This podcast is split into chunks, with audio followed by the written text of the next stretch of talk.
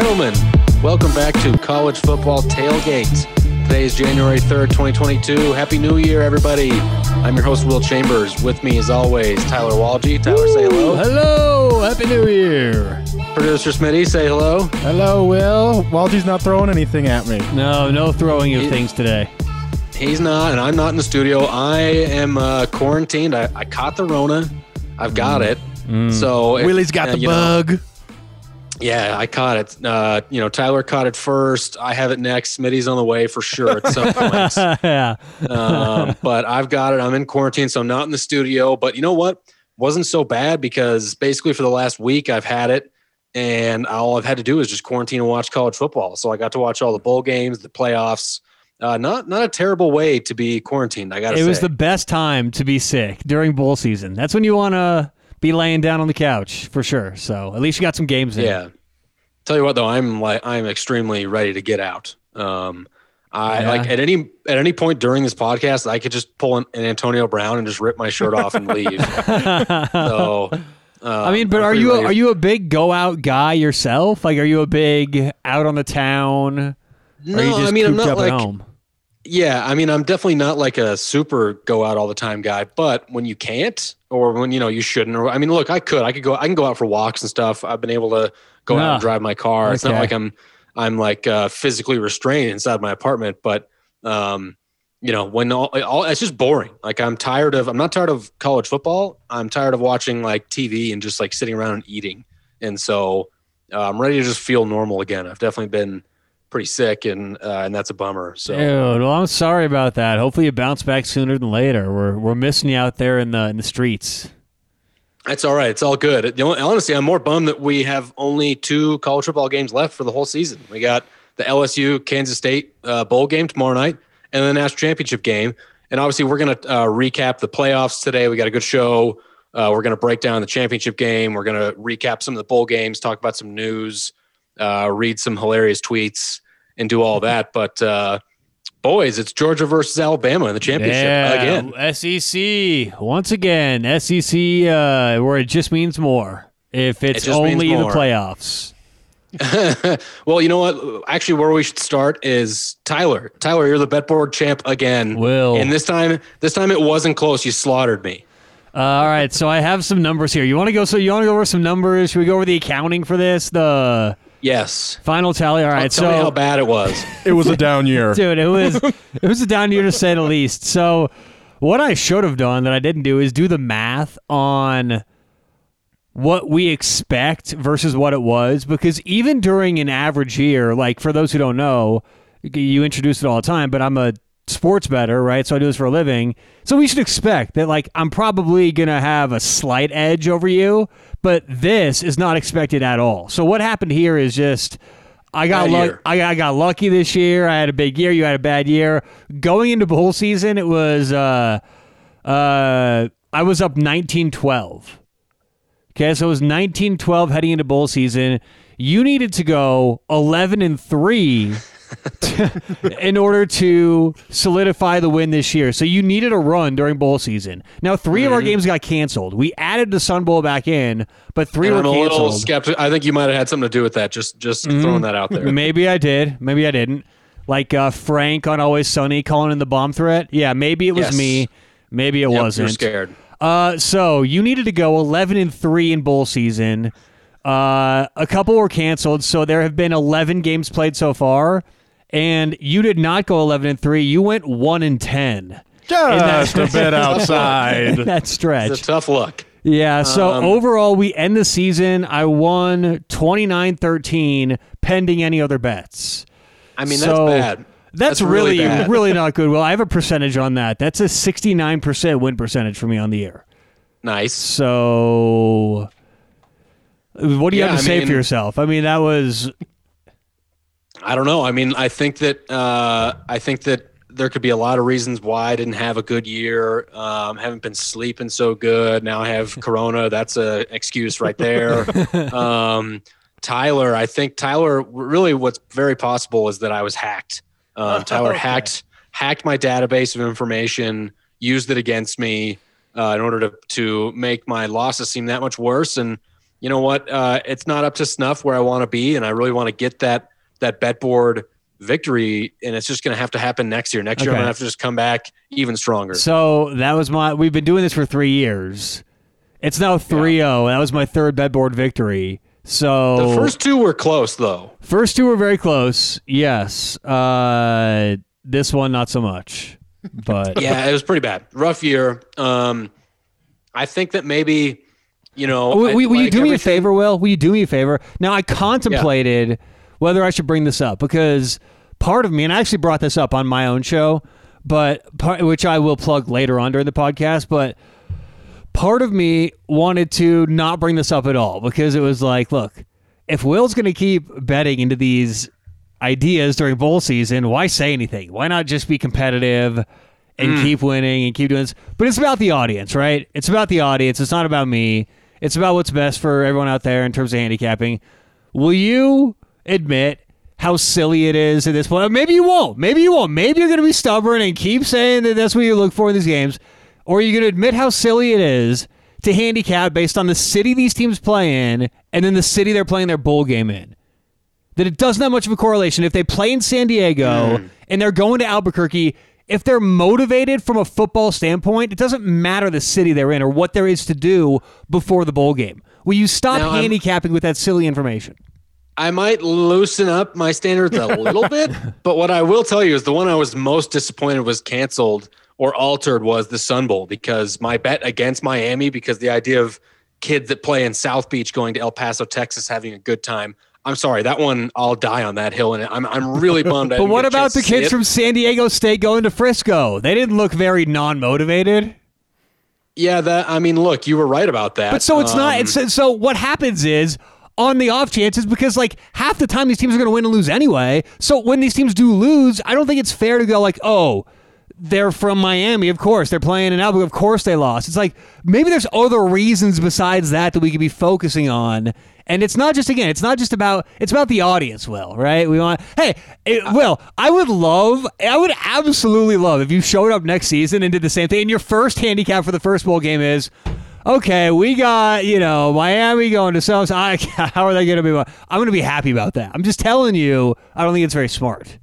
I just don't think there's any empirical evidence to prove me wrong. I, so, think, uh, I think there's like very easy, raw data we could look at to verify. Hey man, this. We had to break down like thirty games that episode, so he was forgive me if straws, I dude. forgive forgive me if I had to pull a couple of rabbits out of some hats. Uh, oh, but God, you know what? I, honestly, credit to you. Regardless, it would have taken the most incredible comeback. So even if I hadn't done so terrible in bowl season, you still would have been the bet board champ. You're the bet board champ. And for good reason, you are the professional better. You should be. You should. You honestly, if I ever do win the bet board, then something's going wrong. It's the end with, of the show. If what, you ever do win the bet doing. board, I'm just going to pull an S E C and say I really didn't want to be there that season. It didn't really yes. mean that much to me, you know. Because the S- that's more. What the S E C does. It always well, just means more, and then they blow it during bowl season, and then, then well, now they just didn't want to be there. So. Well, look, it's funny because we're going to end up talking about that. Obviously, talking about the outcome of the playoff games, but. To me, I think, I mean, I, I mean, I, I've never been a huge fan of the slogan. It just means more. I don't think that that there's really a lot of truth to that. I think that the S E C is better because they always have the two like best teams. Like the top of the S E C is for sure way better, but the rest of it is pretty competitive. We saw that in bowl season, all throughout bowl season. A lot of the teams that you know are nine and ten win, eight win S E C teams going up against their you know uh, a similarly. ranked or similar record team from a different conference. And those games were very competitive in a lot of cases. The S E C lost some games. They won some too. Um, I don't think that it was as bad of a bowl season for the S E C as everyone liked to say, but you're right. There is that added excuse for, you know, when, uh, when, who was it? Uh, who was the, uh, when Tennessee lost to Purdue, everyone was like, Tennessee doesn't want to be there. It's like, well, those guys look motivated to me. That was a great, yeah, right? That was a great game. Putting up forty and so, points. You got to give the S E C credit because, yeah, they have Alabama and they usually have another team in there. They usually have an L S U or a Florida or a Georgia or something else that's that's really good. And, you know, that nothing is going to change that. Um, I would have loved to have seen Cincinnati versus Michigan in the championship game just to, like, like have that feather in the cap of, like, it's not all about, all about the S E C, but it is. It's still Alabama. And now we have Alabama versus Georgia in the national championship game yeah. uh, coming up a week from today. And honestly, it's a good thing. It's a good thing that we get to see the rematch, the two best teams. Um, there's no question about who the two best teams are at this point. No one is going to say that, you know, uh, people love to throw out that because Cincinnati and Michigan got their asses kicked, they didn't belong. I don't think that's true. I don't think anyone else was going to be put in there and and uh, and and make those games close. You know, a month to prepare. I don't think anyone was going to beat Alabama or Georgia at that point. And now we get to see them rematch again. Uh, and I'm super excited about it. I don't know about you guys. Yeah, I'm ready for it, man. I mean, it, there's the two best teams. Obviously, like you said, I would prefer a matchup where, I mean, Michigan, Cincinnati would be more fun. Um, those kind of matchups are always better, I think, for the fans. But th- these are the two best teams. There's clearly more N F L talent on both those teams than any other two teams combined. So I'm excited for, for it, man. Sure. I'm ready for it, and it's going to be – I know I'm kind of sick of the whole S E C thing too, but two best teams, I'm excited for it.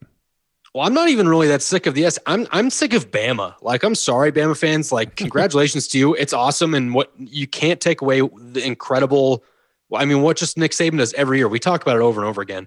It's insane. Besides his, his first eighth national championship.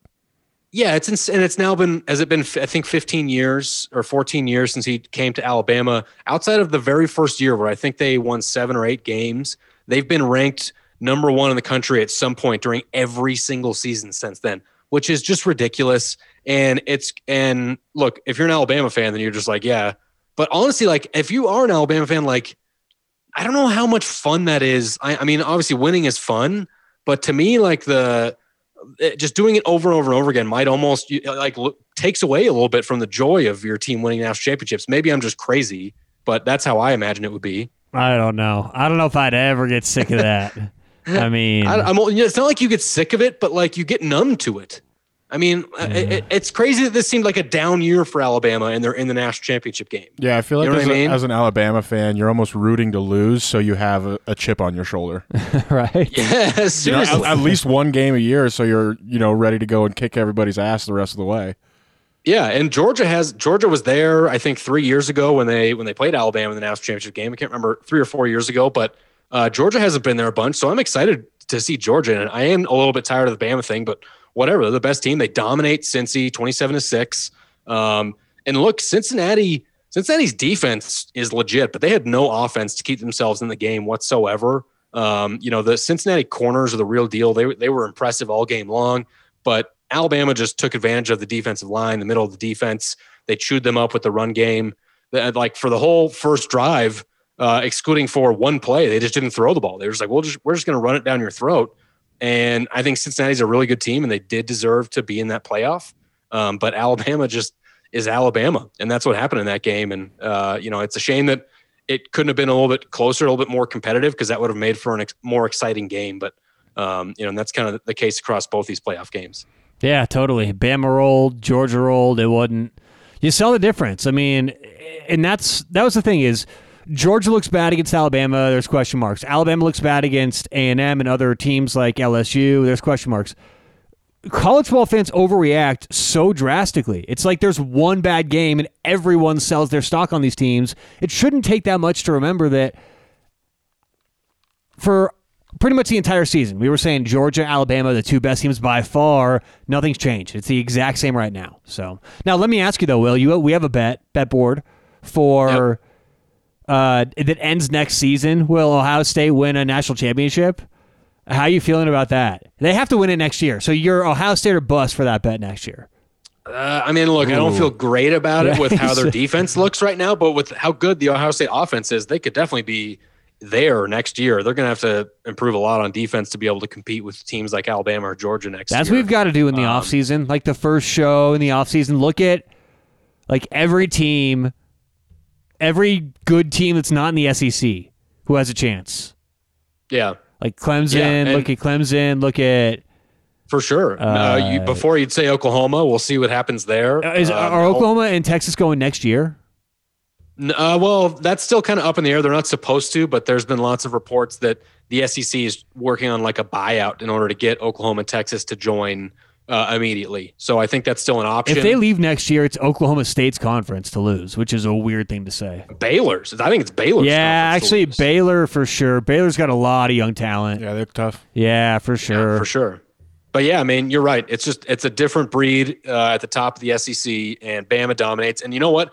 Good, great year for Cincinnati. First team, you know, it, it's cool that, you know, um, in this, in this game, it was against Cincinnati, the first group of five team to make the playoff. And then for Georgia, Michigan, you had the, the first team that was unranked to start the season in Michigan make the playoff. That's really cool. Both those Cinderella seasons end there. And I got to tell you, as a side note, as a Michigan fan, it sucks knowing, because Luke Fickell did a great job with Cincinnati. It sucks so hard knowing that that Luke Fickell is just sitting there waiting on that Ohio State job to open up should something happen to Ryan Day. If he goes to the N F L, if things go bad and he gets fired, uh, Luke Fickell is just going to come in and, and probably dominate Michigan. Why do you say and, that sucks? That's great for Ohio State fans. Exactly. Just that it sucks as a Michigan fan. Exactly. Oh, like, okay. The cycle just continues. They just continue to have awesome coaches. And I think Luke Fickell did an incredible job, and and it's good that Cincinnati's going to be moving to the Big twelve, because frankly, I want to see Luke Fickell coaching in a Power Five, you know, at, at a big program for Power Five football. I think it'd be great. Is uh, Luke Fickell's pickles too obvious? Like, yeah, you could that, have that, dill, that's too sweet. Easy. Yeah, that's that's too easy. I thought too. That's too easy. Yeah. yeah. I don't I don't know what, unless the, we, what the better um, business would be. Unless we rhyme something with Luke, like Luke Fickell's Shook Pickles. I don't know what a Shook Pickle is, but I have to rhyme with Luke.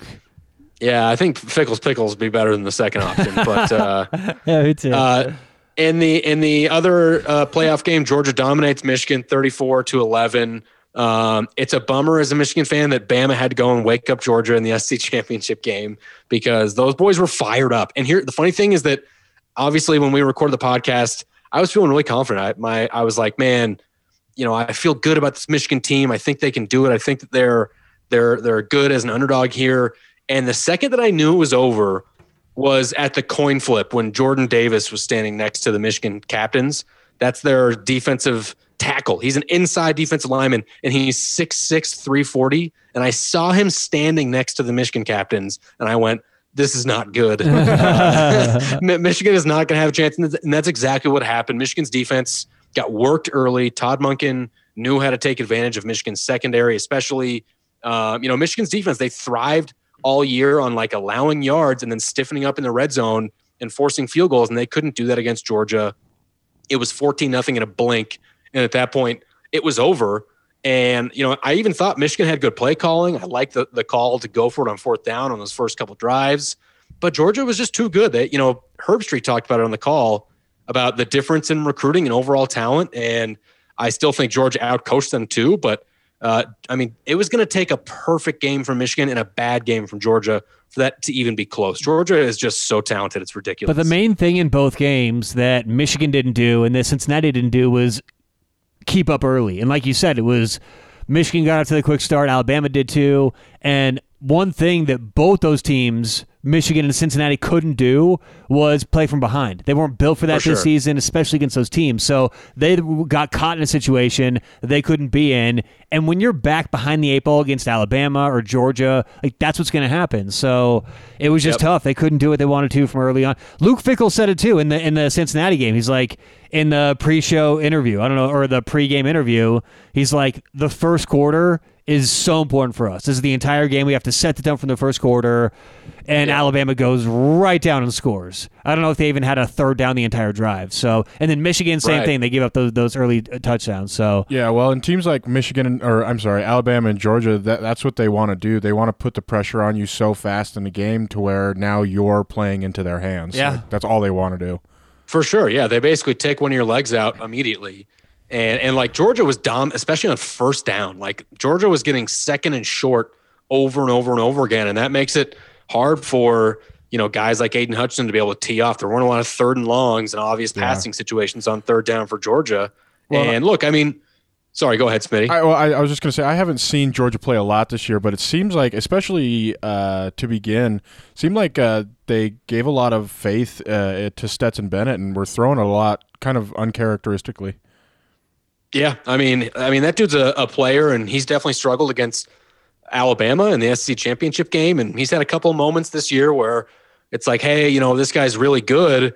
Uh, he's not great. Look, he's not Bryce Young, and he's not C J Stroud. He's not one of these guys that is like a Heisman contending quarterback.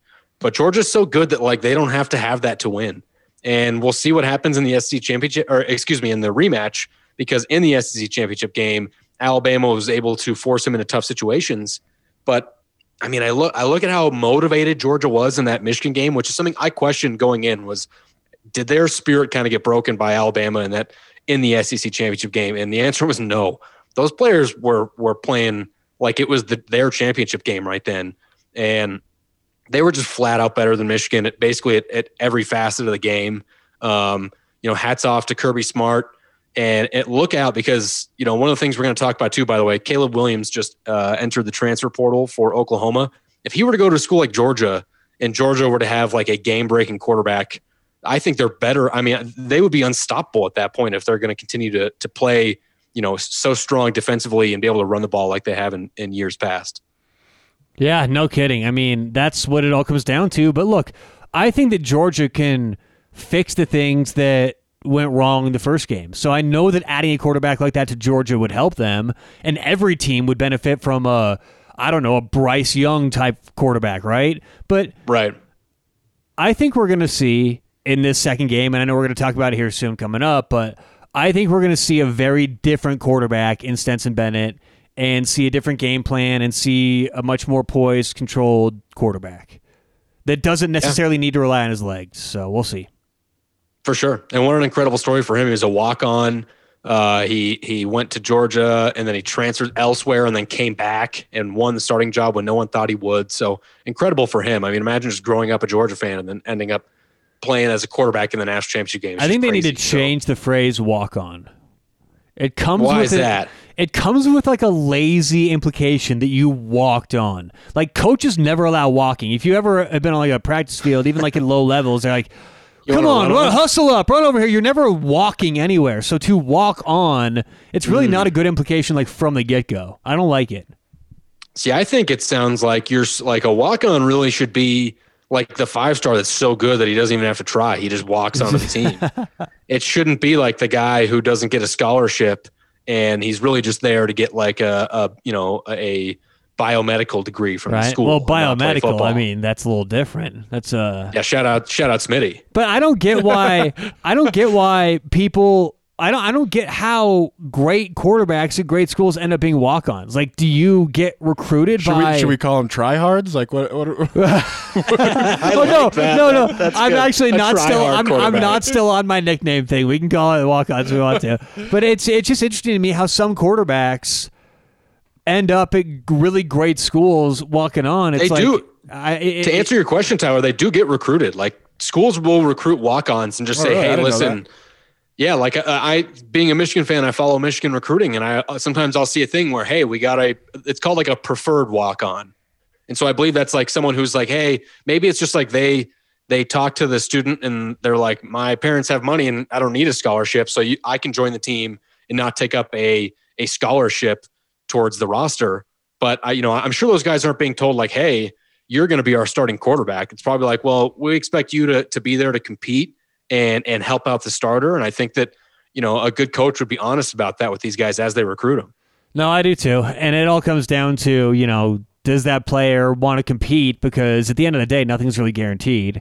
Uh, you can be sure. Caleb Williams and it's not guaranteed. So as th- this day and age, it's going to lead to a lot of weird situations where these teams are stacking up with players and there's, you know, yeah. players going everywhere. But either way, um, yeah, you're right. But you're right. I mean, with Stetson Bennett, by the time he came to Georgia, I believe Justin Fields was still on the roster. Yeah. Um, so was the guy uh, uh, Fromm, who went to the Bills. And then J T Daniels came and transferred ahead of him. That was supposed to be the starter going into this year. And, he, and you know, uh, you got to just give credit to Stetson Bennett here. He's not...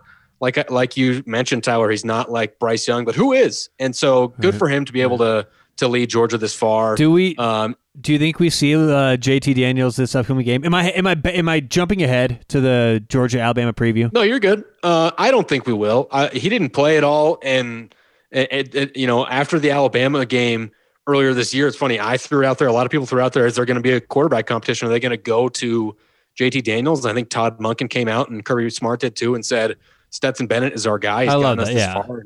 Good. He's the guy to make the plays. So Um, good for him. No, I don't I, think we'll see J T Daniels unless Bennett gets hurt. I do have a season award for J T Daniels. I know we're saving awards for a few shows from now. Uh, yeah. It's not necessarily ahead, an award. It's more of like a, you know, it's like the okay. the, the yearbook, like most likely to. Okay, okay. J T Daniels is most likely to have collected Pogs as a kid.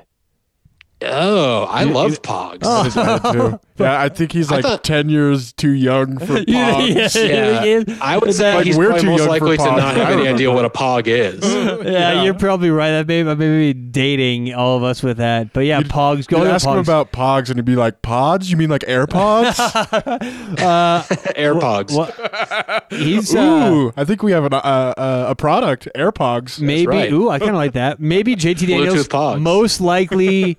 To play Pokemon Go, or is okay, that-, now that I that I totally agree with. Yes. Okay, he definitely he definitely was part of the Pokemon Go craze that lasted like six days when everyone had it and was you know people were running into traffic to try to catch Pikachu on their phone. That was great. Uh, look Those up were fun times. Look up Pogs, kids. Look up. Pogs. Yeah, do look up Pogs. I I still remember I had such a sweet slammer. If you don't know what Pogs is. I mean, it's, I don't even know that I could yeah, describe just, the just game. Just fast forward for thirty seconds.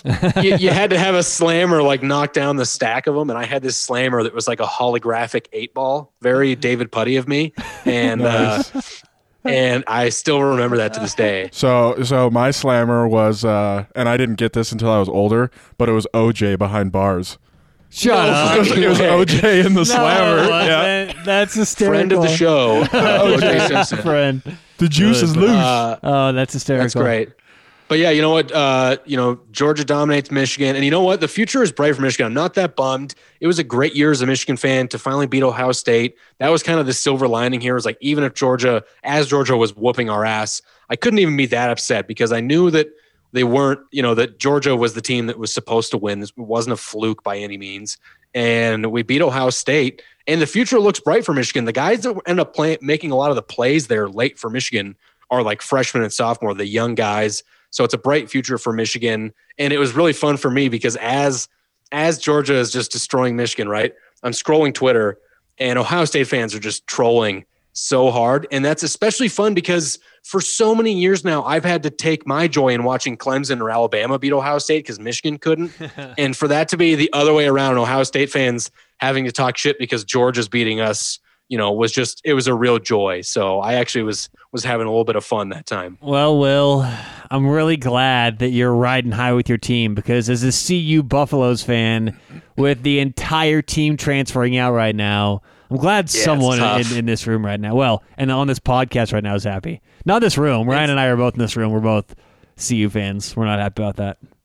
It's tough, man. Everything is cyclical. You guys will be back. It's all going to come back. Uh, C U is going to have their good years. I don't know when. I don't know how soon. Look, this transfer but, portal is going to screw the lower-level teams in the Power Five where all these players want to get out and put stats up and get looked at. So well, see, and that's this is what I'm saying about the transfer portal is I think the transfer portal is going to get so saturated with these like four and five star recruits that they have nowhere else to go but these kind of yeah. mid level programs. Exactly in, in the Power the, Five. Yeah, yeah. The guy who leaves, uh, you know, whatever Mississippi State and thinks he that. that he's going to have a shot at making L S U or Alabama or Texas A and M. Maybe he doesn't, and then they end up going to C U because there's an open spot there and they can play. So right. It might actually benefit you guys potentially.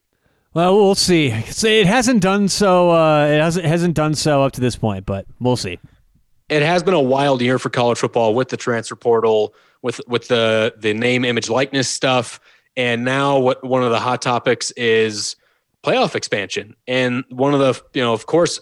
In the playoff, there's been a ton. There's always been a bunch of blowouts. Most of the playoff games are traditionally, since the playoff started in twenty fourteen, have not been close. Uh, and so everyone talks about expansion, and I think there's a good argument to be made that hey, why would we would expand when all it's going to mean is Alabama and Georgia, you know, whooping up on two teams instead of one. Um, that being said, it would be cool, I think, to have more teams in the playoff because potentially then you wouldn't have as many players opting out. You know, if you're if if you're uh, you know uh, th- one of those Ohio State wide receivers that opted out, if Ohio State's in like an eighteen playoff, then maybe they don't opt out. Maybe they keep playing. So I think that could be you know a, a positive for that. I mean, I guess so. I, I I would like that. I'm just I'm not so sure that would be that much of a byproduct. I don't know. Yeah, I, I, me personally, I'd, I'd enjoy an expanded playoffs just so I cared about these bowl games. I mean, how many bowl games did we go over last week? Like thirty or more. And yeah. I was telling Will before the show, like, I could have cared less about anything other than the playoff. No, I mean, look, I, I want an expanded playoff for sure. I just don't know if if if a byproduct of that. Sure.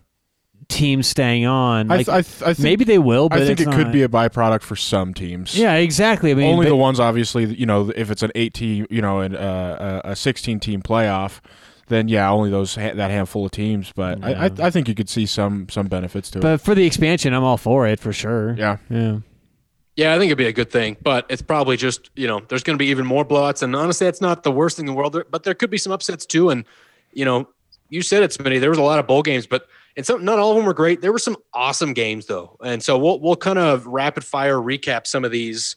Um, you know, the, the one that comes to mind initially was the Rose Bowl. I thought this was the most entertaining of, of all the bowl games. You know, Utah put up a ton of points on Ohio State in the first half. Ohio State was just looking terrible on, on defense especially.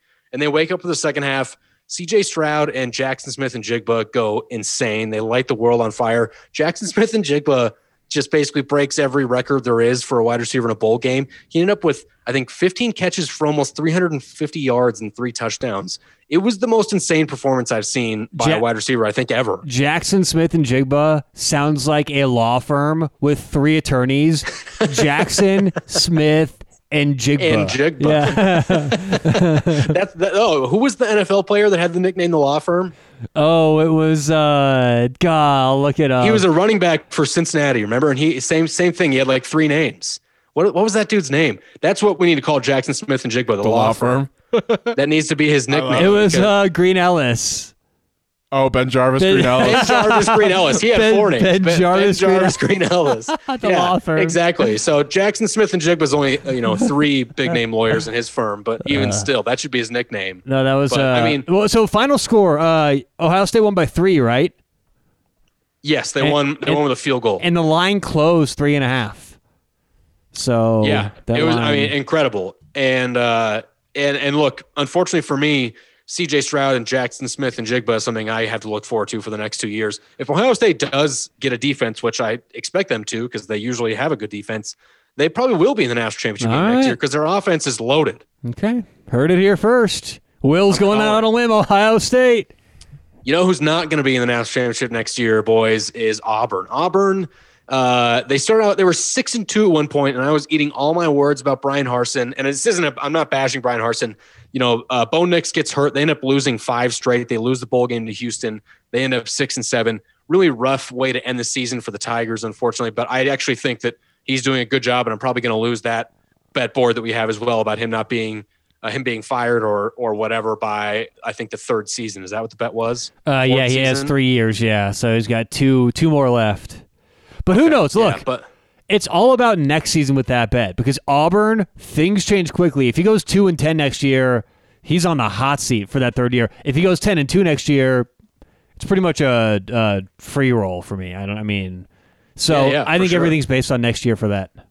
S E C is tough, man. The the pressure is on those coaches. He could have a uh, another, you know, seven. He could have a seven and five year and get and get fired. That's basically what happened yeah. to. Uh, to Gus Malzahn. So. Well, what's going to happen is a lot of these A Ds are copycats, just like every other sport. So what's going to dictate that is the success of some of these new coaches. If if Brian Kelly goes into L S U and immediately gets the playoff, and there's Auburn going, wait a minute, wait a minute. They made a change, went out and, and, and spent a little more money and got this hire. We hired Brian Harsin a couple years ago, some hotshot who's done nothing for us. So I think the success or lack thereof for the new coaches in the S E C will dictate, unfortunately, uh, the future of guys like Brian Harsin.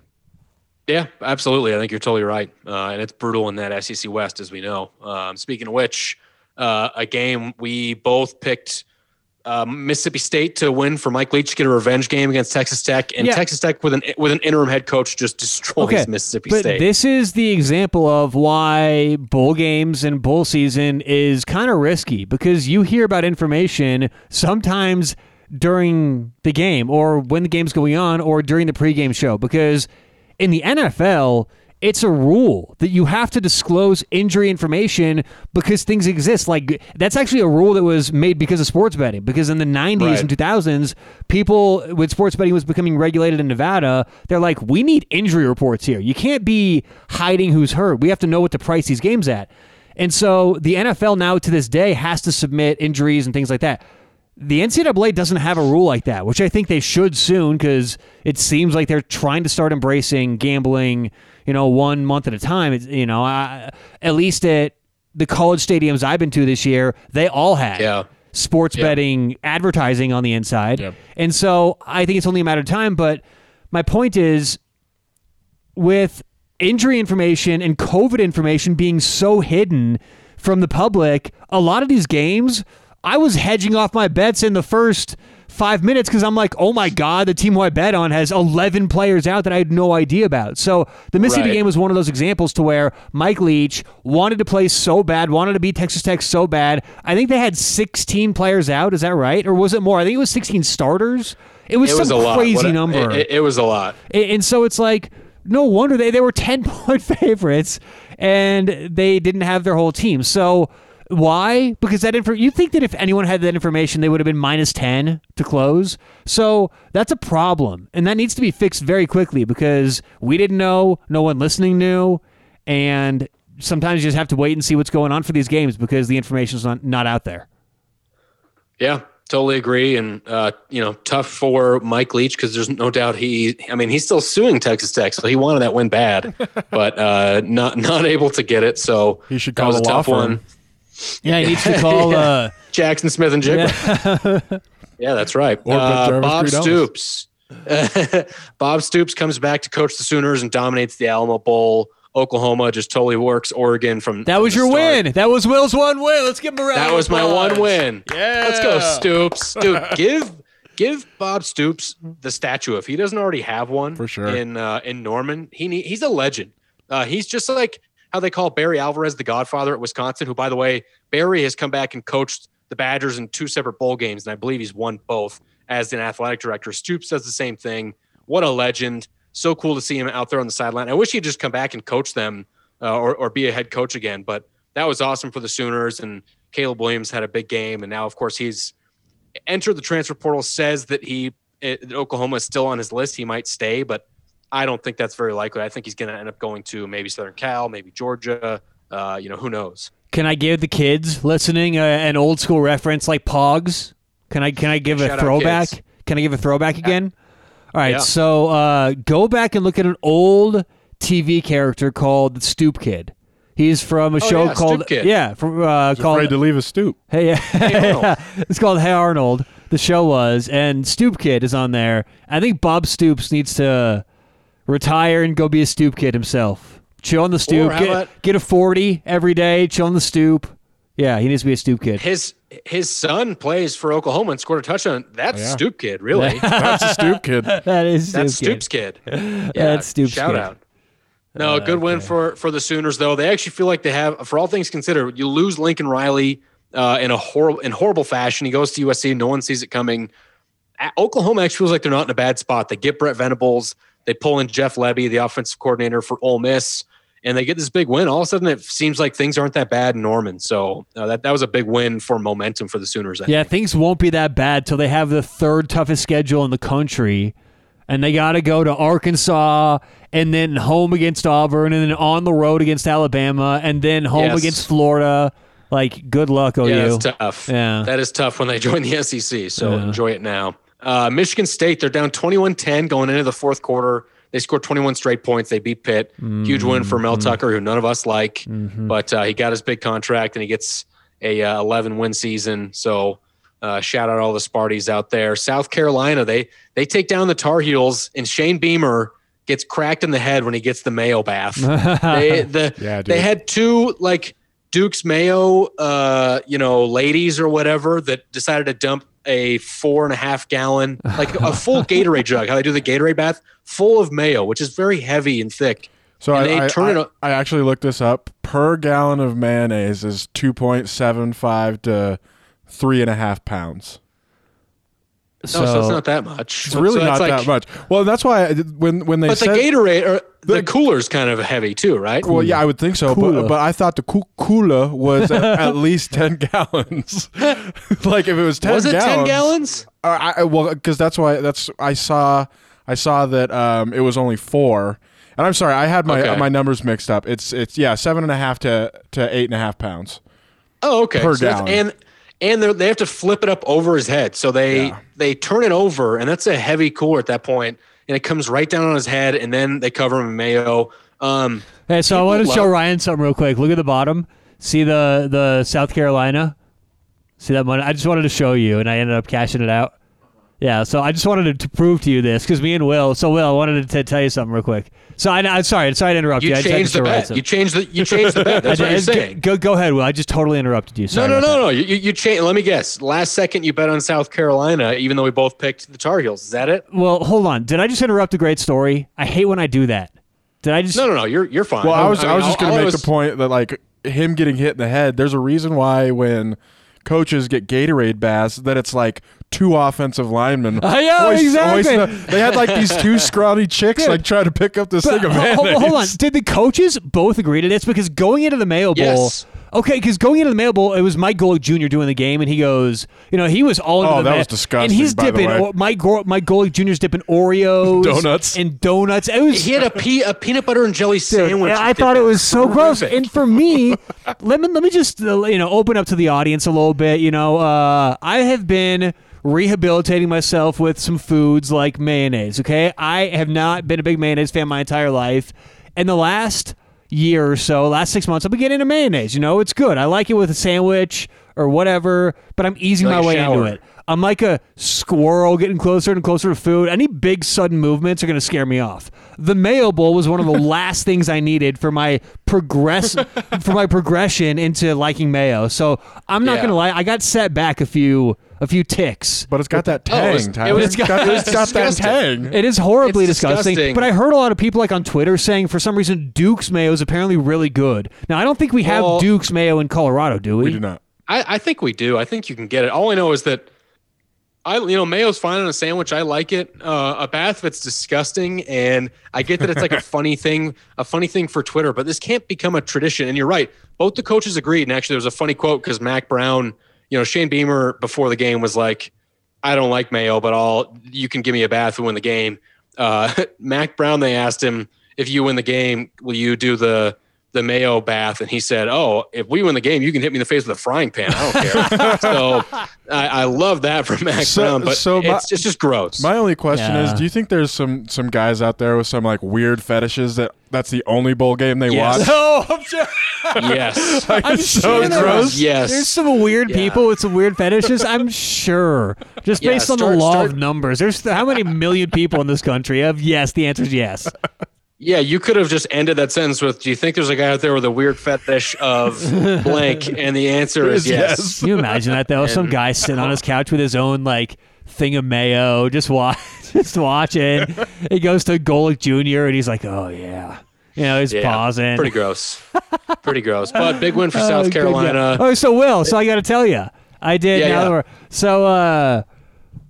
like we said earlier, when information comes out that all this stuff happened, so South Carolina was missing all these players. And that was the narrative about S C heading into that game. South Carolina was lack of players, missing their quarterback, top two quarterbacks. But then, uh, day of the game, on their, I think it was their Twitter, their Instagram, they, they released a couple things about the team playing really well behind Zeb Nolan, this quarterback who had... Uh, uh, Uh, eligibility left, and he'd played before, and he was looking really yep. good with the offense. And it's like one thing that I've found to be true, whether it's bowl games or even in the N F L, when you get a team that's really motivated to win and they get a competent quarterback in there, what we do as fans is in the N F L and in college football, we all say the same thing. Oh, this quarterback, who, who, I've never heard of him. He must suck, and we all want to bet against him and fade him, and we don't like the situation. I mean, look what happened with the Baltimore Ravens, where I think it was Huntley, is that his name? Yeah. Uh, came yeah. in, and, and it's just like everyone's fading him. Like, they went down like ten points in the market, and he looked great. So, same thing here with, with South Carolina. So, to me, the whole thing was how much should we overreact about Zeb Nolan and, and the quarterback situation? So, yeah, Will, last second before the game, not only did I bet on him, and I just showed Ryan the bet to to prove it, so I'm not bullshitting you. He's seen the documents. It's I'm, real. I money-lined him. Plus three fifty. Oh, wow. Yeah, atta boy. Yeah, and they, good for you. And they closed like plus ten. But I, I did end up cashing out like in the third quarter, so I didn't okay. get the full benefits of that. But, yeah, um, I had to throw that out there. Huge, huge win for South Carolina. Tough Tough year for North Carolina, which came in with a lot of hype and Tower. You were the, the before the season, you were like, I'm not buying into it. I don't know if you would have predicted them to have this bad of a year, but you were right. Uh, they they didn't live up to that hype. Tough for Sam Howell. He's he's going pro now. I think he'll be probably a first round draft pick, but um, you know, maybe maybe North Carolina needs a little chin check right now, and and they can go in with a chip on their shoulder next year. But um, shout out to the Gamecocks. Purdue. Purdue upsets Tennessee. This was one of the other best bowl games of the year. I believe it was the Music City Bowl. Tennessee maybe got robbed at the end of overtime with uh, they. It was I believe it was fourth down or something, and they were they were driving to score, and the running back has the ball, and he kind of gets pulled to the ground just in front of the goal line, but he's not down. He's on top of the defender, and then he reaches his hand over the goal line, so it should be a touchdown. But the refs had already said his. His forward motion had been stopped. It was, you know, they hadn't blown their whistle yet, but they said they stopped his forward motion. Really brutal way if you're a Tennessee fan. Um, they basically had a home game there, and Purdue just pulls off an incredible upset.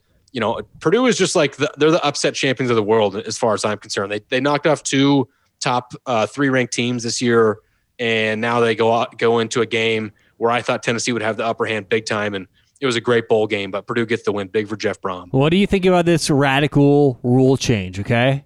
Radical okay. rule change proposal to the rule committee. No more forward progress. Where you're down, you're down. So if you're like, so they just don't blow the whistle until you're down. Yeah. I like that. Well, I don't like I think, when, when, I think you could see a lot of dudes get hurt. Yeah, well, and I think Man. that would get in the way of... A guy catches the ball and then runs backwards four yards and then gets tackled. Technically, wouldn't his his forward love line to gain be where he caught the ball? No, I'm saying or, get rid or, of that. I'm saying, I'm right, saying, that's what I'm saying. Yeah. So, like, I don't know. I, I just think that could be problematic. I just don't, I don't like I how don't they catch it. the ball, get driven backwards, and it's just like where they very mo. I mean, the the rules favor the offense, but that's my radical rule change. You're I don't hate it. Down. I think I think what you would see is a lot of those like rugby style scrums where like at the running back yeah, is stood yeah, up true. and then everyone gets behind him and starts pushing. That you to me what it sounds like is not great for American football, but it sounds like a great addition to Canadian football, because Canadian football is just barely like there's just weird things like the receivers can run towards the line of scrimmage before the ball is snapped, and things are just kind of off a little bit. So I'd like to see that rule implemented in Canada. That's what I think. Yeah, that would be good. C- Canadians are interesting. I'm pretty sure that's the Canadian motto. Oh, it's just a little off, eh? Just a little off, you know. You got four, you got four quarters for a dollar, you know. You think we have many listeners in Canada? I can't imagine Canadians watch college football.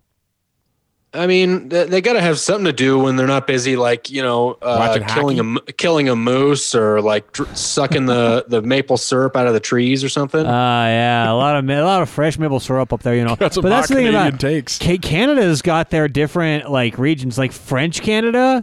Maybe there's some French Canadians who are like into like some Division Two mm. football or something like that. North Dakota State, maybe.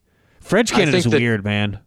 I, yeah, I would guess if if there is one Canadian listener out there right now, it's just like, it's me, you're talking about me, he's probably not French-Canadian. That would oh, be my guess. French Canada. No, he's, uh, he's sitting at home with his jar of mayonnaise. Yeah, exactly.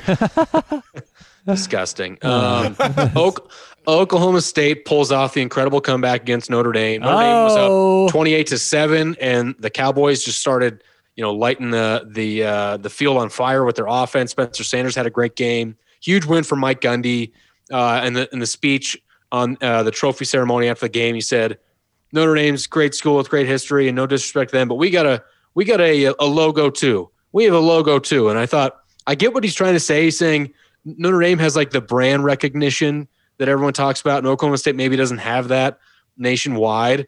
But it, it was a weird thing to be like, I want everyone to know we got a logo too. It's like, well, okay, uh, that's fine. And it was a great win for, I mean, I think first twelve-win season for Oklahoma State ever. Love Mike Gundy. It was just a strange message, I think, on the uh, on the you know, when he's receiving the trophy. I love it. They're the underdogs. They're playing that role all the time. Let's go. They're going to be the underdogs again next year for some reason. There's some schools that don't get any respect. Huh.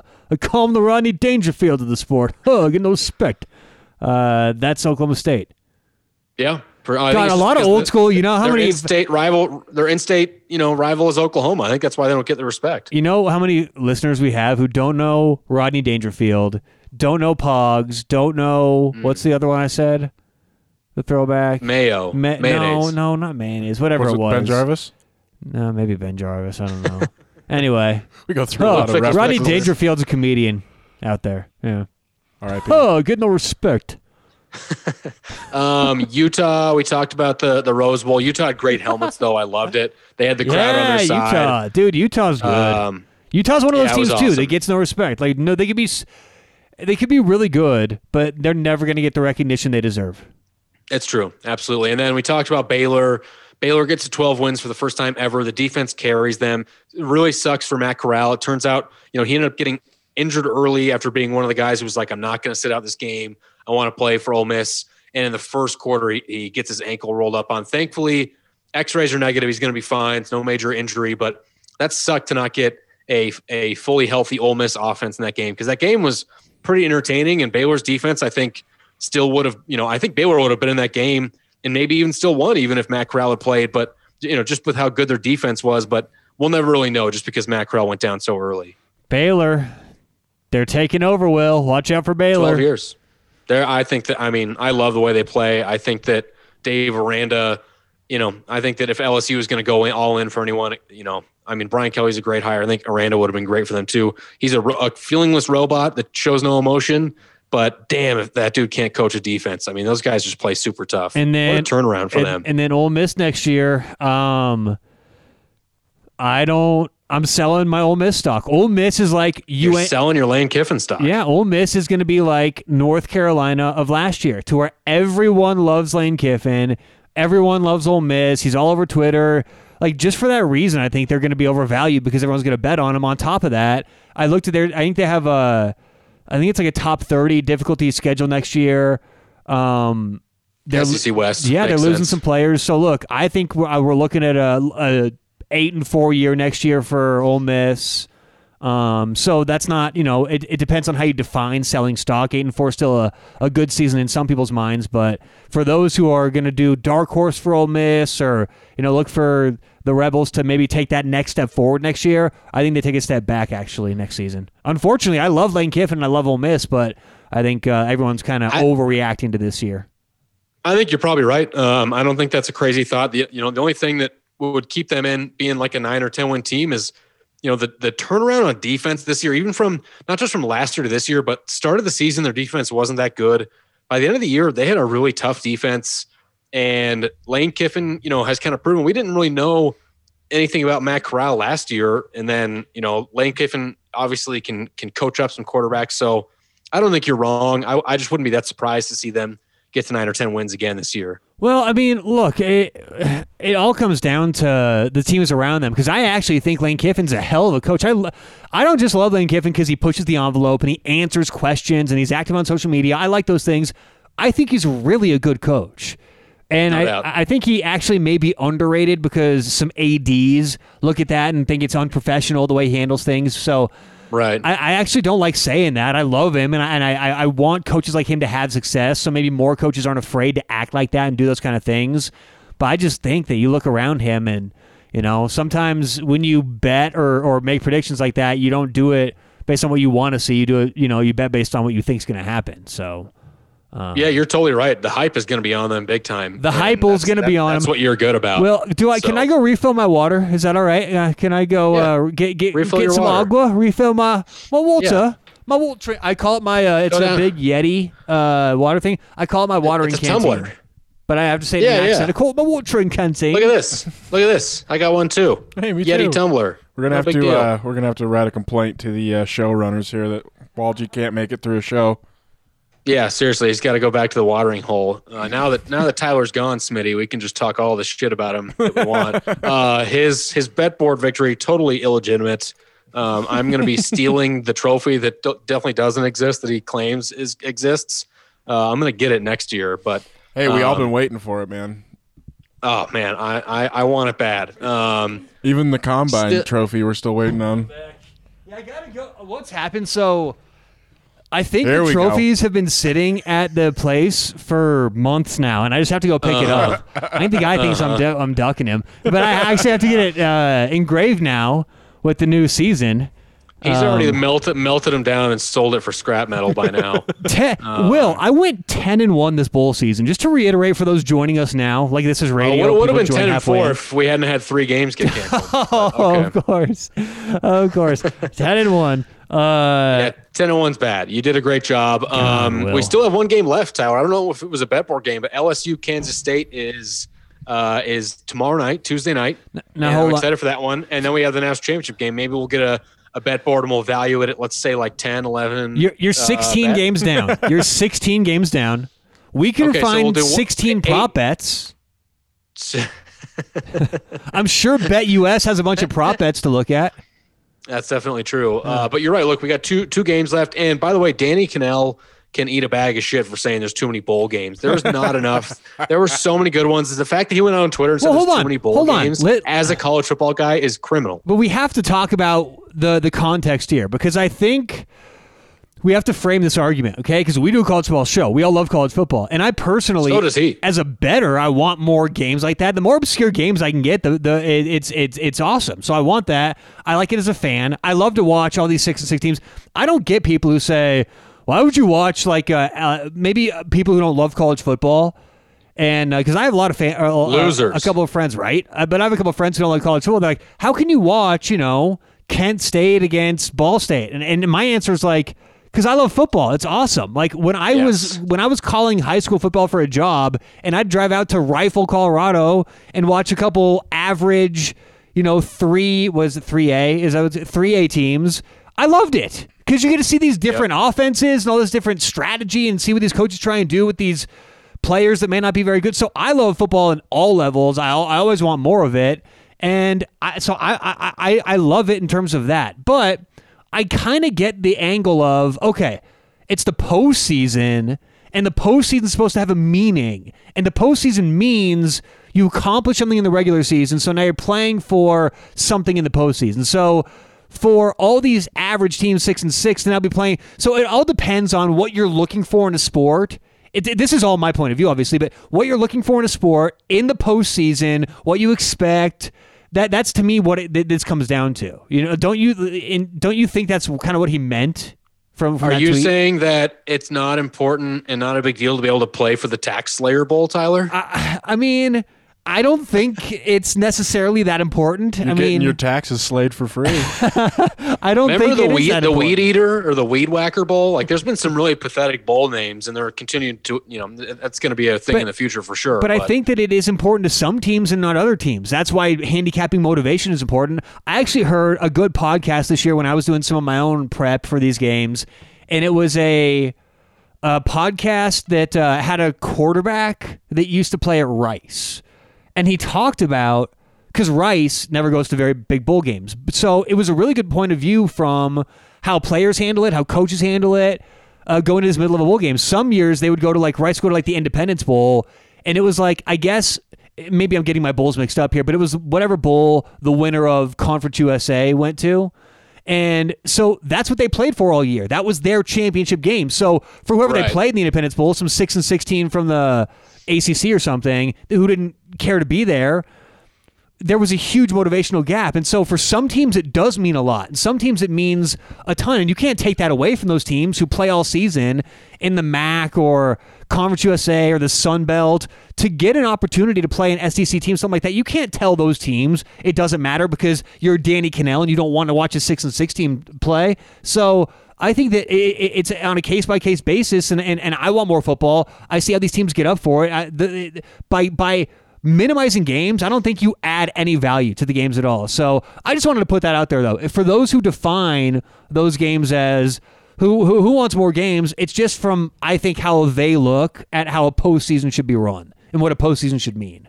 Yeah, fair enough. I mean, look, uh, I, I, I'm all for if you're like, I don't like the bowl system, but – you know, more football is always good. And, you know, it's funny. You talk about people that that uh, that just don't like college football. There's a guy in our fantasy league um, that at the draft has like shit on college football many times. You guys know who I'm talking about. Yes. It makes me it makes me want to dox him and like put his name out there so all of our listeners can just like give, like swarm his house with pitchforks and and because uh, like he'll call college football like Pee Wee football because he's an N F L bro.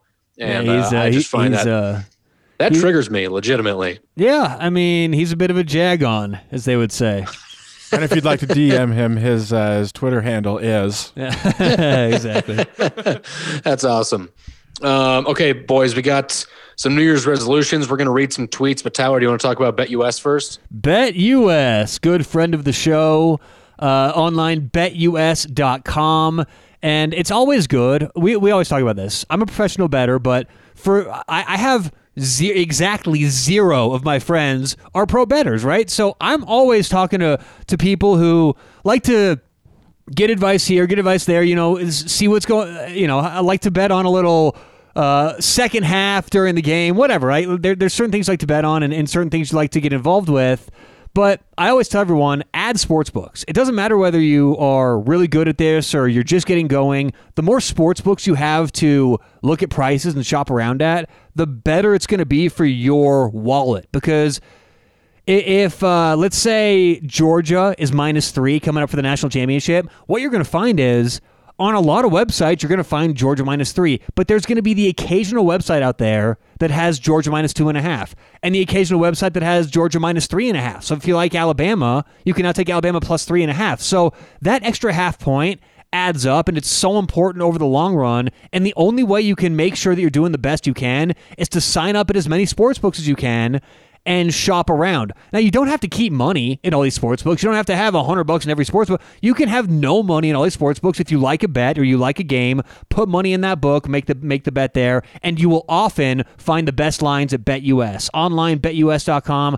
Put in promo code TAILGATE when you're signing up. That gets us a little bit of credit. Let's them, lets them know that uh, we sent you here on College Ball Tailgate, but also gives you access to all kinds of promos, all kinds of sign-up bonuses. So online, bet U S dot com, promo code TAILGATE.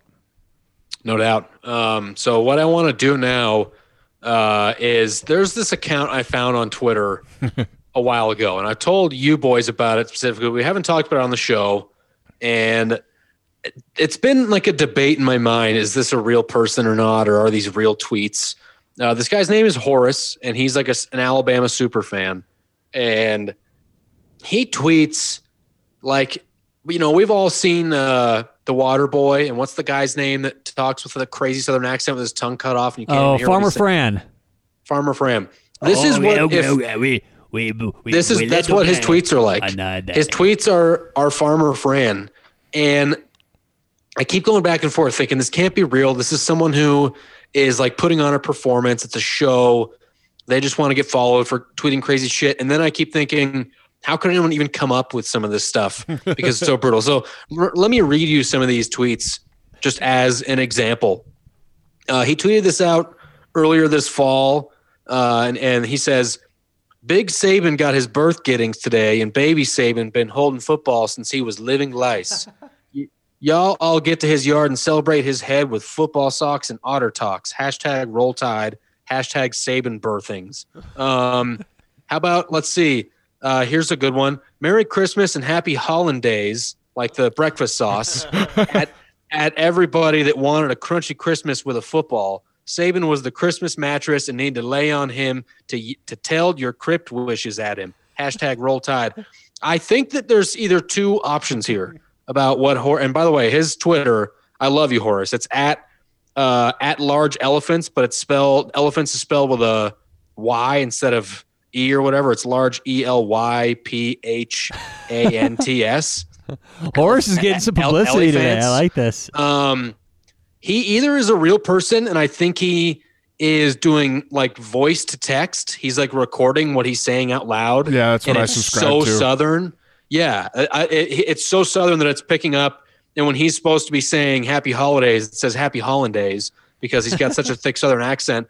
Or it's someone out there that should be like writing, you know, T V shows because he's got such a creative mind. I mean, this guy, he doesn't tweet out that much, but he responds to everything. And he'll respond to I mean, just this is two hours ago, he responded to a tweet from the college football playoff talking about, you know, Will Anderson in Alabama. And he said, yeah, he already knew when he was knee sampling meant he got a shark shovel he hid, but can't let just nobody chew on the handles none. Hashtag roll tide. I mean, it's, I'm I'm addicted to reading his tweets. And if you're if you're if there's any chance he's, he does not follow us on Twitter, by the way, hashtag or not hashtag at C F B underscore pod. That's our Twitter handle. Um, he doesn't follow us. If there if anyone out there knows this Horace person, large elephants, uh, I want to get him on the show. I want to interview this guy and and hear if this is real or if this is a LARP, if this is just some guy, you know, from uh, from Maine that has like a hilarious sense of humor, or if it's like this guy is like truly taking a bath in like a metal bucket out in the woods of Alabama. I don't know. I hope he's real, and I hope he does come on the show. I hope he contacts us. Well, see, and I also, I also think too that some of it might be like maybe we just don't know certain turns of phrase that like might be in some of these like real deep backwoods right. areas. It's like, you, you know, I'm sure there's a lot of a lot of things that we say that somebody like him would be like, what the hell does that mean? That's true. I mean, You you may not be totally wrong, but let me just read one for you really quick, Smitty, and you can tell me if what you think this is just a turn of phrase that we don't know. All right, let me see if this I is, let me see if I can uh, if I can decode this. Translate one? Yeah. Okay, try to this. translate this tweet. So this is a tweet that SportsCenter tweeted out yesterday, and it's like basically just a screenshot of Jaxon Smith Jaxon Smith-Njigba, the law firm, of his performance in the Rose Bowl game. So it shows that he had, you know, fifteen receptions, three hundred forty-seven yards. And he responded to it and said, ain't neither good and specialties with oh he thinking about corn mittens. Don't roll footballs. Don't roll footballs from a pants sale, but still can't cram noodles. Hashtag roll tide. You tell me, Smitty, what does that mean? All right, give me the first sentence again. Ain't neither good and specialties with oh he thinking about corn mittens. um, he's always good on special teams when he's thinking about committance.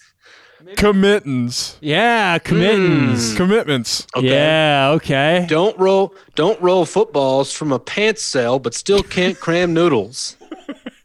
don't roll don't roll footballs from a pants sale, but still don't can't roll cram footballs noodles. You can't sell. I don't know, that one's tough. That's a hard one. Yeah. Don't, yeah. This is what I'm saying, man. We got to get to the bottom of this mystery about Horace uh, and see if he's a real person. So I think what I'm going to do this week is is D M him and see if he will. Well, why, why don't we do this? Why don't we just retweet one of his things we were just talking about? So if it, so, for everyone to if every, if anyone follows us at C F B underscore pod, they can now have yes. access to that tweet. So just re- re- retweet, retweet it, right it now. Retweet it, and say whatever you want to say. You're the Twitter guy. Can I name the segment? What, Yeah. What I don't want to do is scare him away and say and say and like that we're laughing at him. Um, no, we're, we're Horace. Show, we're so. Horace fans of the show. We are advocates of Horace. I'm retweeting. I just learned about that, him, but I'm an advocate. I like him.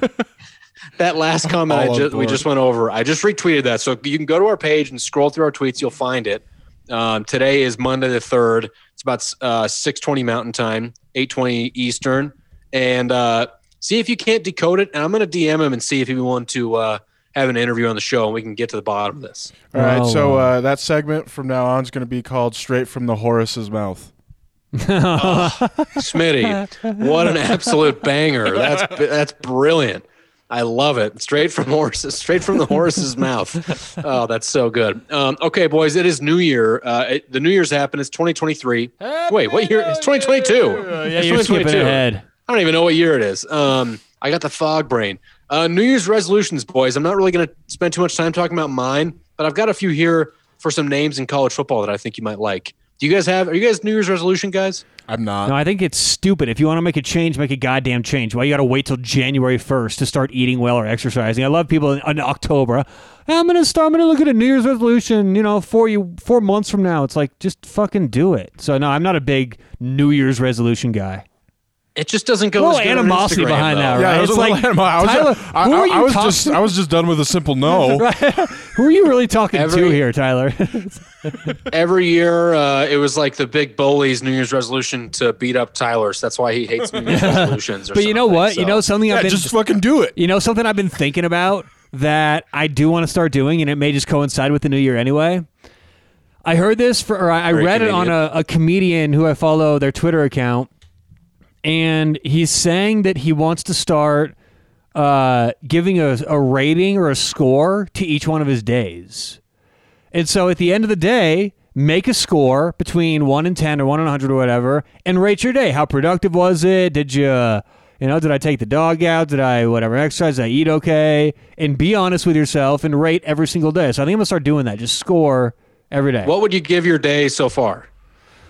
Today... Not a bad what day. What have you done? What have you done? I, I you know went, what you did do. Sh- I, shout out to Tyler. He hand delivered me a nicer microphone so I could record from home, and the sound quality wasn't bad. So I that did counts do that. for something. I woke up and I uh, I had a uh, I was gonna go drop off the mic before the uh, meeting I had, but I had an online consultation with a nutritionist for my dog. My dog, uh, she gets the squirts pretty much every time she eats anything but her prescribed diet. And so I had a meeting nice. with like a, what's called... C- Is she keto?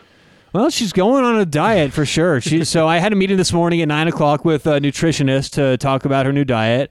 That lasted about an hour or so. And then I went and got a new cord for the mic, dropped the mic off for Will in his COVID-infested home. I didn't go in. I didn't want to get COVID again. So I dropped it off left on the outside. The door. Left at the door.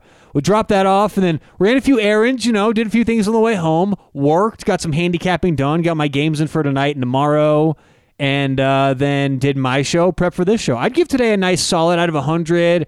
I'd give it like a nice solid like eighty-four. You know? Out of one hundred. That's a big scale. I like that no, because it's really yeah. precise. Exactly. Exactly. I may, I may even go like to the decimal point because there's a big difference between having a ninety-nine day and a ninety-nine point nine day, right? There's a big gap in that, in my opinion. So I think I'm going to go decimal mm. points, too. So we'll go like eighty. I'll go eighty-four point six for this point in the day, but I'm looking at taking my dog on a walk. We can get all the way up to probably eighty-seven for today. So I'm giving myself like a four at, for today at the most. It's been pretty unproductive being in quarantine. I got plenty I could do. So, oh, well, but, hey, uh, you, yeah, should, you should practice N C double A football. That's what you should do. You just keep talking this shit and then you, you refuse to play. It's unbelievable. Um, New Year's resolutions. Okay, for college football, I have, uh, I think I've got four here. Some resis. Uh, Nick Saban, here's your New Year's resolution for the year of twenty twenty-three. Now, after that, win that national championship, that's great. Get another to Bama, and then go lose three or four next season and play in the Holiday Bowl. Try something new, man. Variety is the spice of life. It's good for college football. It's good for fans. So go enjoy yourself in San Diego after a four-loss year and play, you know, a hyped-up B Y U team that wants to beat you in the Holiday Bowl. That that's that's the New Year's resolution for Nick Saban.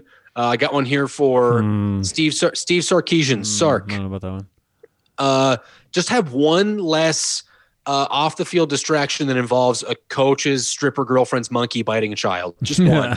um, one one less for Sark. I forgot about that.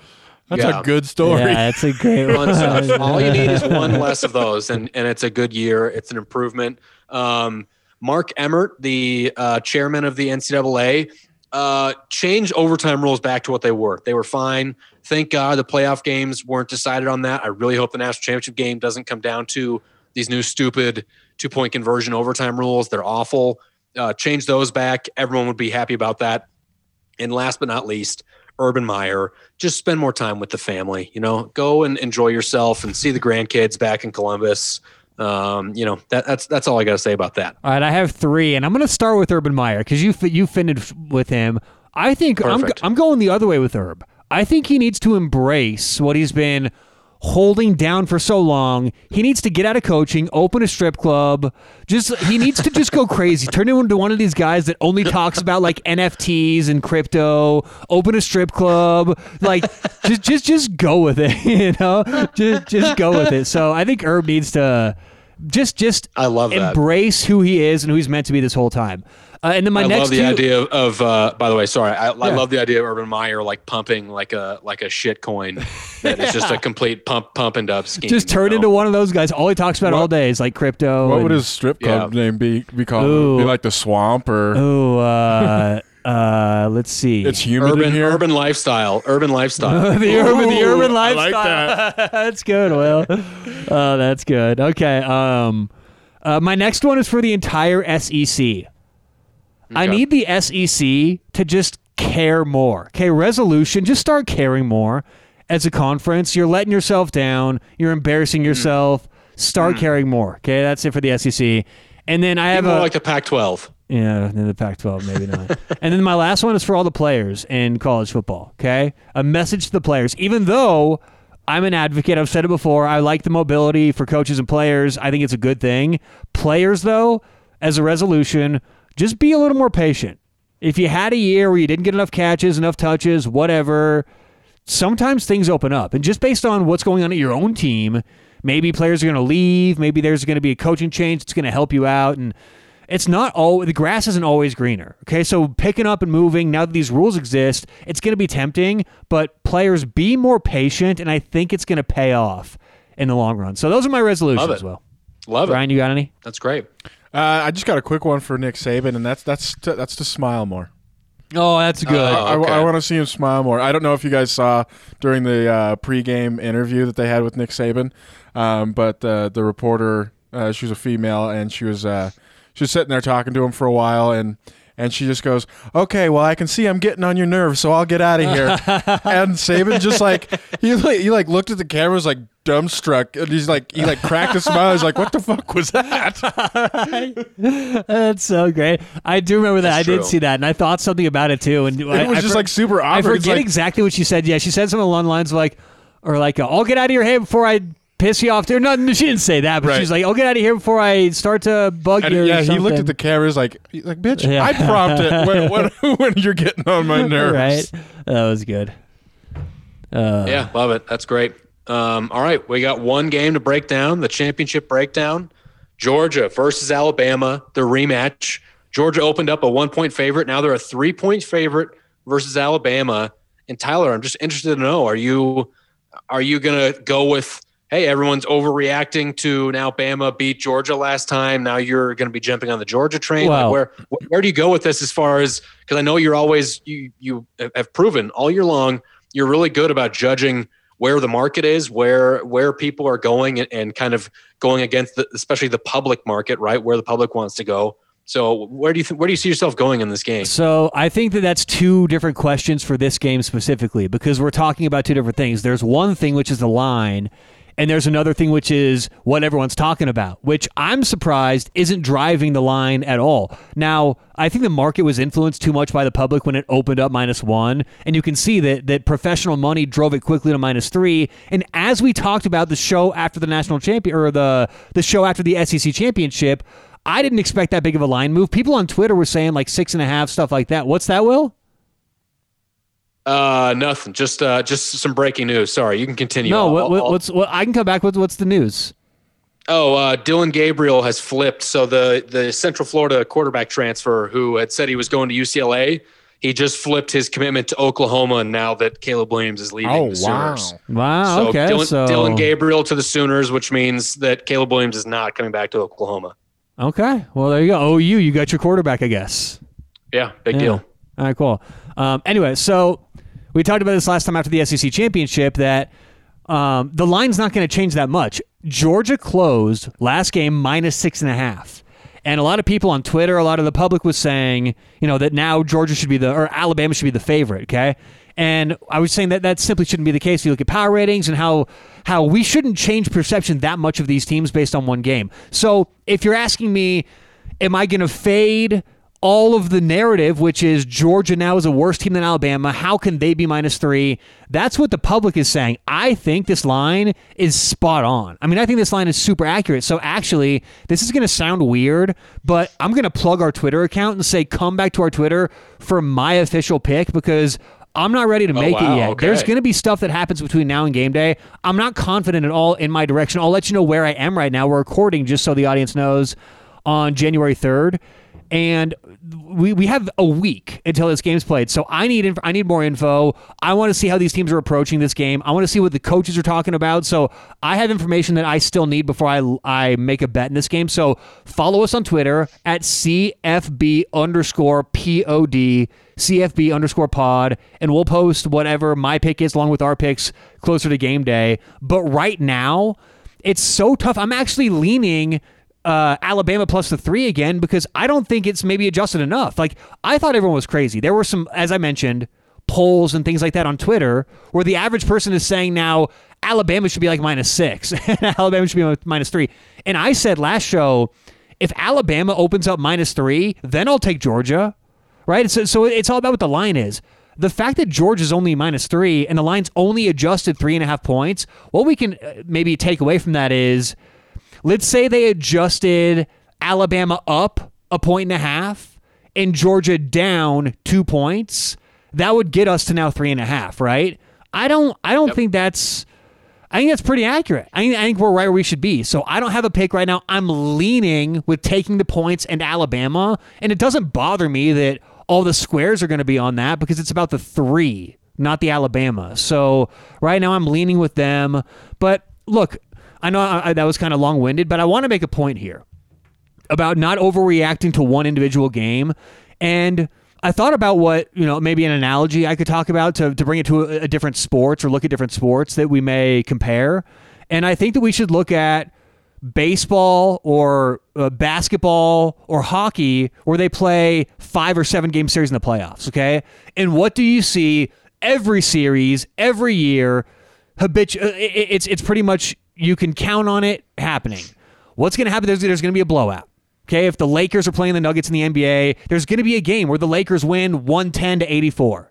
Okay, and what we do in, in football, because football's so secular, so individual, that we overreact. Okay, so if the, if the N B A worked the same way, and it's like, well, they just lost by thirty points, right? And I know there's differences. I know it's football, not basketball. It's it's football, not hockey. But my point is, this is why we shouldn't overreact. These teams are going to play again. This is going to be a completely different game. So for anyone to say, you know, oh well, look at the first game. Look how Alabama couldn't run it. Look what they did to Stetson Bennett. This is going to be totally Six different. Six weeks ago. Six weeks. You know, so.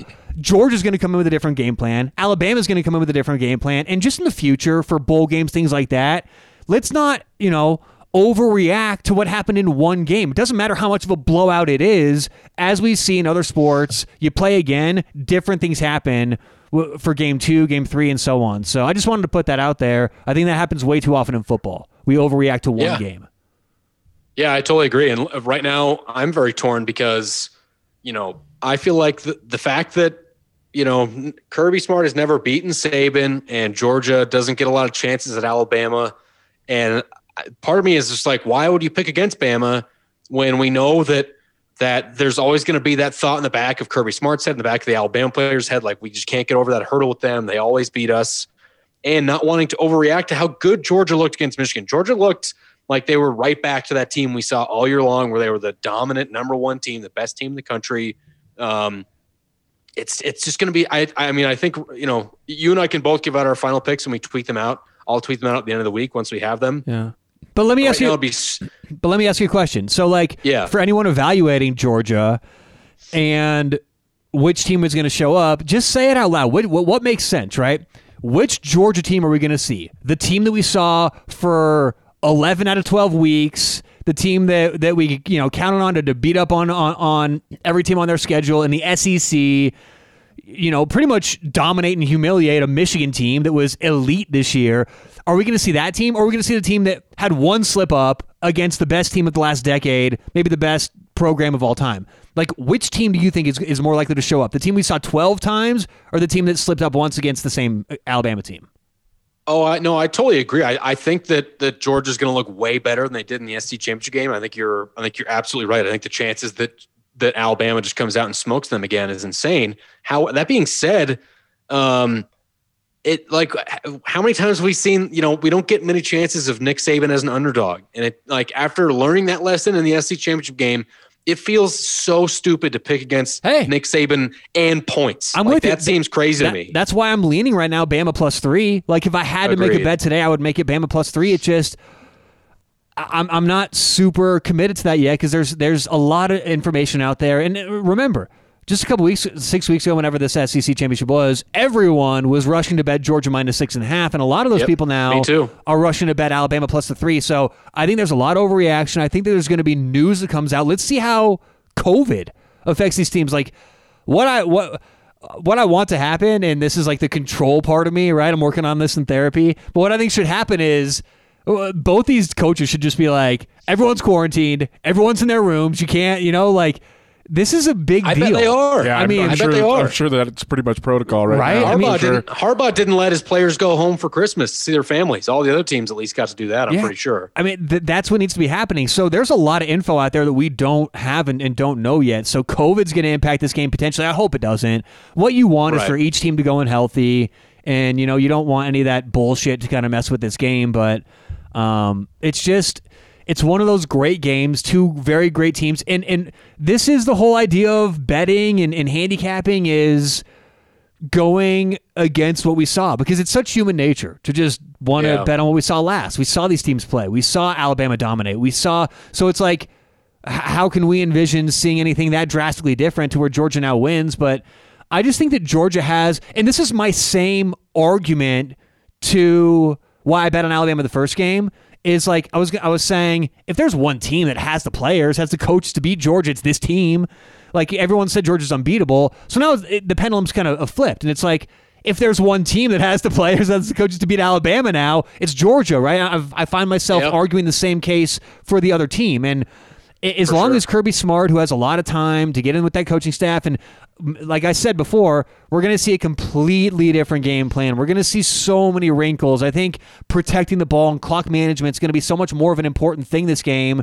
That was the most important thing that could have happened to Georgia, getting beaten by Alabama that way. And I just think, it, look, I'm I'm already starting to talk myself on to, to Georgia minus the three. But look, honestly, just from a betting point of view and and – Uh, a lot of betting, what I do is is trading and hedging off things like that.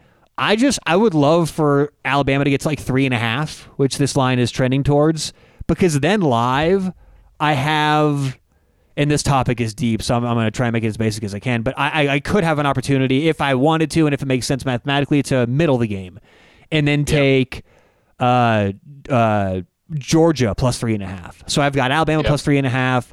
And Georgia plus three and a half had a chance to hit a twenty to one ticket. So I don't know. Um, like I said, right now, given the fact that, but here, let, let's, let's also look at some uh, early injury news, because as I said, this game's being played next week, but uh, Alabama lost their best receiver last game, Mechie. So he's out. They lost their, uh, their best cornerback last game. Uh, did I say last game for Mechie? He got hurt in the S E C ship, but they lost their best cornerback last game. And so Alabama's going to be banged up in the in the uh, secondary for sure. They're short at wide receiver. I mean, I know that they've got guys to step up, but they're they are getting more and more thin throughout the playoffs and these games, to where Georgia seems like they've kind of stayed healthy for the most part comparatively. So Alabama does have a couple question marks in terms of injuries and how it's going to impact their defense. So we can't uh, you know not mention that either. Yeah. Absolutely. I'm excited about the game. We'll give out our picks for, you know, I think it's just going to be hard for me to pick against Alabama getting points here. I think that Alabama has proven that, you know, they're willing to to adjust what their game plan is a little bit more, a little bit better than than Georgia. You know, they came out and threw the ball against Georgia to beat them, didn't didn't try to run the ball against their front seven that much in the S E C championship game. Then against Cincinnati, they're like, we're not going to throw in these corners. We're just going to run it down their throat all, all game. And that worked. I think that they just have maybe a little bit more ability to do those things by the nature of having Bryce Young. Whereas, I mean, that's just a massive advantage of having a guy like that, the Heisman winner quarterback, compared to Stetson Bennett, who is great.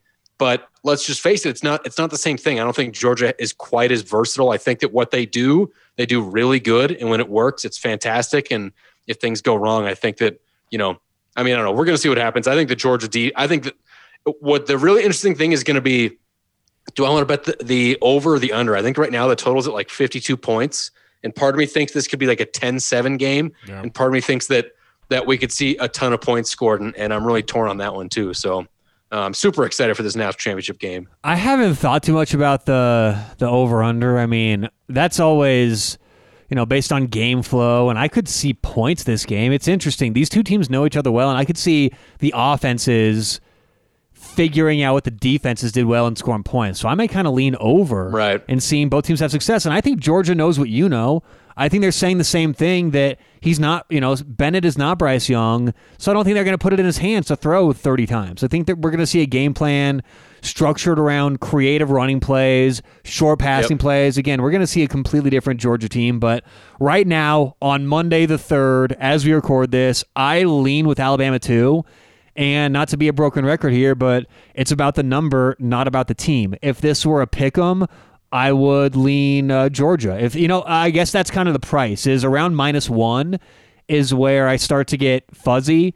Uh, pick 'em, I would go Georgia, and then at minus two, I start to lean towards Alabama. So that's kind of like my my my demarcation point right now at this point in the process.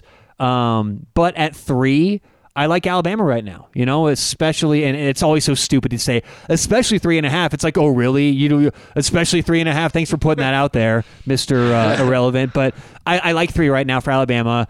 Check in with our Twitter account later on, later this week at C F B underscore pod for our official picks.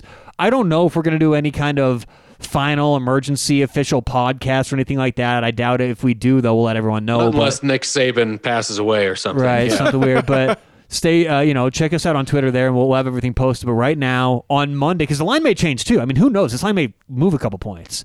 So right For now, sure. Monday, I like Alabama plus the three, and I'll make that my early pick. Me too. Although maybe we should do an emergency pod, Tyler, and talk about uh, how either team will play in Indianapolis, because I have a lot of input on, on players traveling to certain cities. So um, uh, no, but that's going to do it for the show. Uh, next week, we're going to be back in the studio. I'll be out of quarantine. I'm are excited you sure? about that. So. Are, are you able to be around people next week? Yeah, because I, I basically have been sick since Christmas Day, so I'm already past a week now. So, uh, Merry and Christmas. By the way, we're not the the yeah. Merry Christmas. The uh, the uh, championship game is on Monday night. We're not going to be recording until the Wednesday following. So by then, I'm sure I'll be you know good to go. Obviously, if I'm if I'm sick, we'll play that by ear. I'll have uh, you know test negative and all that shit. But I'm sure I'll be back in the uh, in the studio. So again, we're going to be recording on the Wednesday following with our reaction, and uh, and then starting to wrap up the end of the season. So thank you guys for listening. A new thing you can do to help the show: give us a, a, a rate on. You can do it on iTunes. You can do it on Spotify. If you go on Spotify, you can give us a star rating. If you think we're awesome, give us a five-star rating. If you don't, also give us a five-star rating. Just help out the show. Um, no one stars. Those people uh, will be deleted. We will block you. Uh, just kidding. But anyway, if you like the show, tell your friends, give us a review, and uh, we'll be back next week. Thanks as always for listening. And like Tyler said, follow us on Twitter at C F B underscore pod.